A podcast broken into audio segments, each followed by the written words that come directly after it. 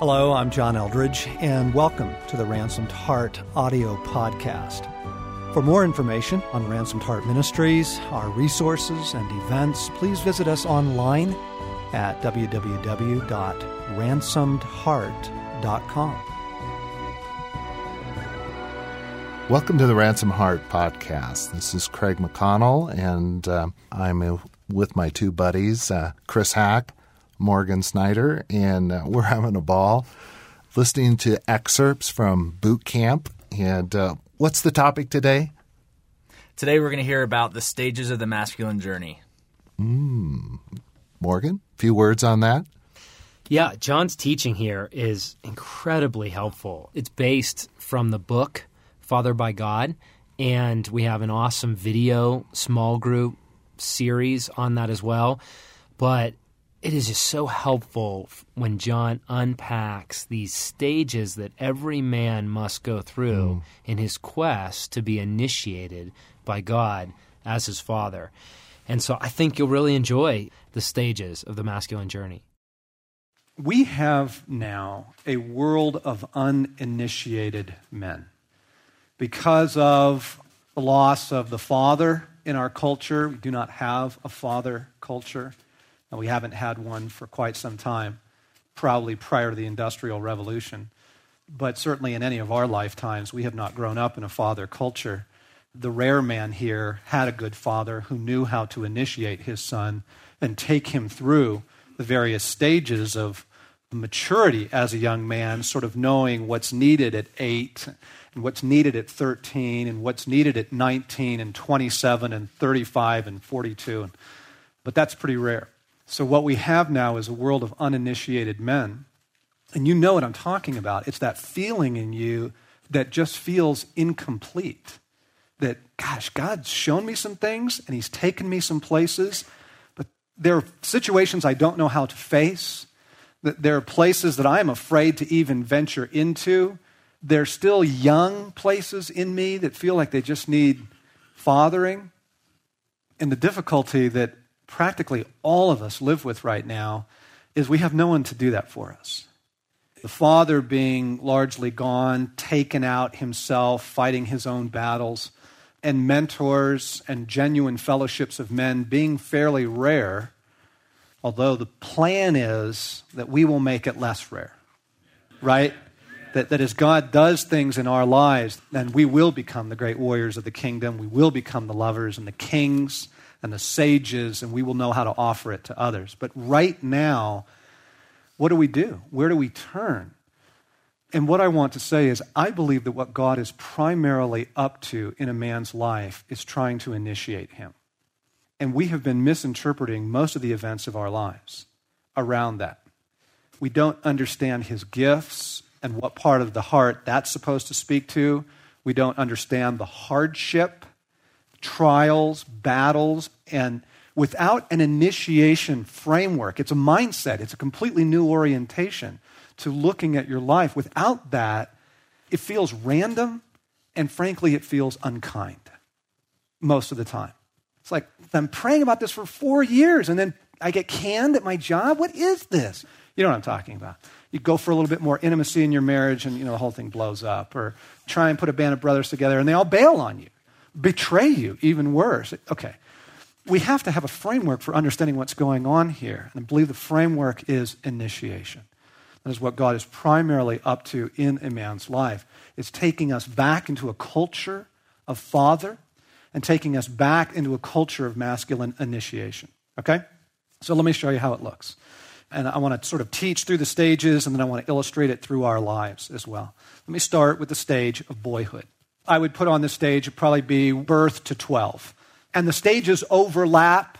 Please hear this, especially you engineers. Um, I used to take all my notes on graph paper. I know that world. Uh, I want things, you know, systematic. You don't, you don't get a system in the world. You get something better. You get an organism, right? You get a living thing. And, and so the, the stages do overlap. Let me say that. But boyhood begins, obviously, birth to about age 12. And um, boyhood is a time of exploration, affirmation, and wonder. It's a time of knowing that you are the beloved son, the son of my right hand, right? As was said of Benjamin. Joseph is given the coat of many colors, right? And he knew. He knew. I am my father's delight. Before I go into the stage here, I want to say there is a question that is prior and deeper and more fundamental to the question we laid out in Wild at Heart Do I have what it takes? I still hold that that is the, the primary question of the masculine journey, and validation is crucial, but there's actually a prior question and a deeper one in the soul. And it comes in boyhood, and it's simply the question of Do you delight in me? Am I the apple of my father's eye? Am I my father's delight? And the time of boyhood is a time where you live in a world that has been created as a world of safety by your Father and a world of affirmation and exploration and wonder. My father was a traveling salesman when I was very young five, six, seven, eight years old. And he had these accounts in the West Colorado and Wyoming and Montana and, and uh, Utah and all that. And he would take me with him in the summertime I have two older sisters. I am the only son. And so I had this for a season. And, you know, summertime for a boy feels like eternity, right? I mean, you're out of school, you're free, and it's just ice cream and a favorite bike, right? Do you remember that? Let your hearts go back to boyhood and remember what that was like. My father would take me with him on these trips across the West. And uh, I was his navigator, right? And he was the pilot, and we'd go all over the West. And he loved to fish. And so what he'd do is he'd land us near a stream or lake or river about Thursday afternoon, and then we'd take a long weekend every weekend, and we'd just spend the weekend fishing to our heart's content, meaning sun up to sundown. and uh, we'd get back to camp, and he'd make spam sandwiches, and, and I loved them. But the message was so absolutely clear to me. I love being with you. I love being with you. That's how you come to know that you are the beloved son. And then after what felt like six months, but you know, it was probably three weeks on the road with my dad, he'd swing through eastern Oregon where my grandfather's cattle ranch was. That's his father. And he dropped me off there for the rest of the summer. And then I'm in a boyhood dream, right? Catching frogs in the irrigation ditches. And he had this catfish pond overrun by catfish. There were too many in there, so they only grew to about eight inches, but there was like a jillion in there, which is perfect for a boy because you'd throw the little red and white bobbers with your you know worm and your stick out there and i mean i just catch fish after fish. I mean i thought it was proof of my prowess you know as a fisherman. But that that's exploration and wonder right? And climbing through the rafters of the barns and uh, this summer blaine and nick and the older boys sam and jesse all took off on a road trip to california which significantly amped up my prayer life I, I, mean, it felt absolutely insane to let them go, but we prayed, and Jesus said, Yeah, let them go. Let them go. They're ready for this. That's the Cowboy Ranger stage. We'll get there in a minute. But their youngest brother, Luke, he's still in the boyhood stage. And so he was left at home with us. And so I sort of seized on the opportunity. I'm like, Okay, you are my delight. You are my delight. So we'd make pancakes in the morning and eggs, which he absolutely loves. We'd make a mess in the kitchen, and we'd be laughing over it. And then Luke has just discovered fly fishing on tiny creeks for little brook trout, which is about his skill level. So I took him way up this Forest Service road, and I had heard about this creek that was full of brook trout. And I only took one rod. That's very important because the point was not the fishing, the point was Luke. So I'm going to be his guide for the day, right? And he's going to be the, the fisherman, and I'm going to walk him along the creek and explain to him how the holes work and how to lay the fly down there. And then he'd catch one, and I'd get it off the hook for him, and we just kind of spent a whole afternoon. We got down to this one fairly large hole, and he caught a big fish in there, and then he said, Dad, let's go skinny dipping. so, far be it from me to uh, avoid an opportunity. So we strip our clothes off. We're out in the middle of nowhere, and we jump in this. I mean, t- about two seconds you could last in this water. we get in there, you know, and then we get out, and we're, so we're just drying ourselves in the sun. We're just sitting out there buck naked in the middle of the woods. And, and Luke says, Dad, he says, Dad, hold on a second. He says, let's just enjoy this moment. Do you feel how it feels, Dad? Okay, that's boyhood, right? You know you're the beloved son. You know you are your father's delight. And he creates a world where it's safe to explore. I mean, the little boy is an explorer, isn't he? From the time he figures out how to climb the stairs, and he is gone in a flash. And you wonder how they move so fast when they're so little. To the time, he figures out if he jumps over the fence, he can get down to Jimmy's house where they have the secret fort together. Remember this? Boyhood. Wordsworth has a wonderful poem. He says, There was a time when meadow, grove, and stream, the earth, and every common sight to me did seem apparelled in celestial light, the glory and freshness of a dream. Think of the hobbits. The hobbits are the beloved sons. And, and, what's fascinating, as you'll see, is that you will see the masculine journey laid out in about every story you've ever read or known. It's there because it's written on the human soul. We just didn't know how to articulate it for a couple hundred years. So the hobbits, look at them. I mean, the curly headed, mischievous little rascals, right? Love to eat. And they're just safe. They're just happy in the Shire. And it's a world of surprises, right? When Gandalf comes, he brings fireworks, and fireworks are gold to a boy, right? Oh, yeah, absolutely. We used to put them in the neighbor's mailbox and, you know, watch it blow. And it really didn't do any damage, but, but, you know, blow the door open and smoke would come out. We just thought that was the funniest thing we had ever seen. But when you're young, every boy is a pyro, right? I almost burned the neighborhood down playing with matches in the backyard and lit this field on fire. It's a time, though, Gandalf brings surprises. The father brings surprises. This is absolutely crucial for the boy to grow up in because it's where you learn that life is not up to you. Most of us live with a fundamental conviction that if anything good is going to happen, we're going to have to do it. Right? we just have this core conviction.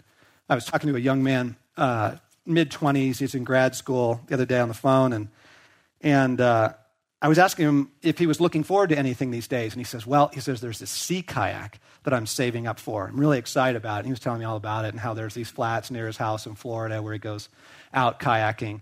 And then he threw in the most odd comment. He said, But I feel like God's opposed to it. I'm like, What? Where did that come from? He said, I don't know. He said, I just don't feel like he wants anything good for me. So then we started going back in the story, and uh, he wanted a tree fort. Right? Every boy wants some kind of fort, right? Whether it's blankets over the card table down in the basement, or remember building them in your bedroom with sheets, and the, every boy wants a fort. And uh, they had moved to the country, and they had plenty of trees in their yard, and his dad actually worked in construction, but he wouldn't build them a fort. And so the young man I was talking to built it for himself. And he said, I sat in it like three or four times. And I just said to myself, this sucks. Who cares? No one's here to share this with me. See, when you're the beloved son, your father's looking for ways to, right, to bring you surprises and gifts and ways that you know someone's looking out for you. Someone knows your heart. Uh, and that's very crucial that when we spend time with our sons, and, we, and we're trying to raise the beloved son, it's time doing what he wants to do, not what you want to do, right? And it's gifts that speak to his heart, not your heart. When you have a good father and you're the beloved son, he gives you gifts, right? He gives you surprises. He creates a world for you, right, where you know that you are absolutely free to dare, you're free to explore, and he wants to be with you. The key answer to the question that comes in the beloved son is you are my delight. And it comes through wrestling. It comes through little trips together breakfast with dad. It's absolutely crucial. And uh, you see it in the life of david. You'll see all the stages in david's life. He's the youngest son which usually in jewish culture means the spoiled son right?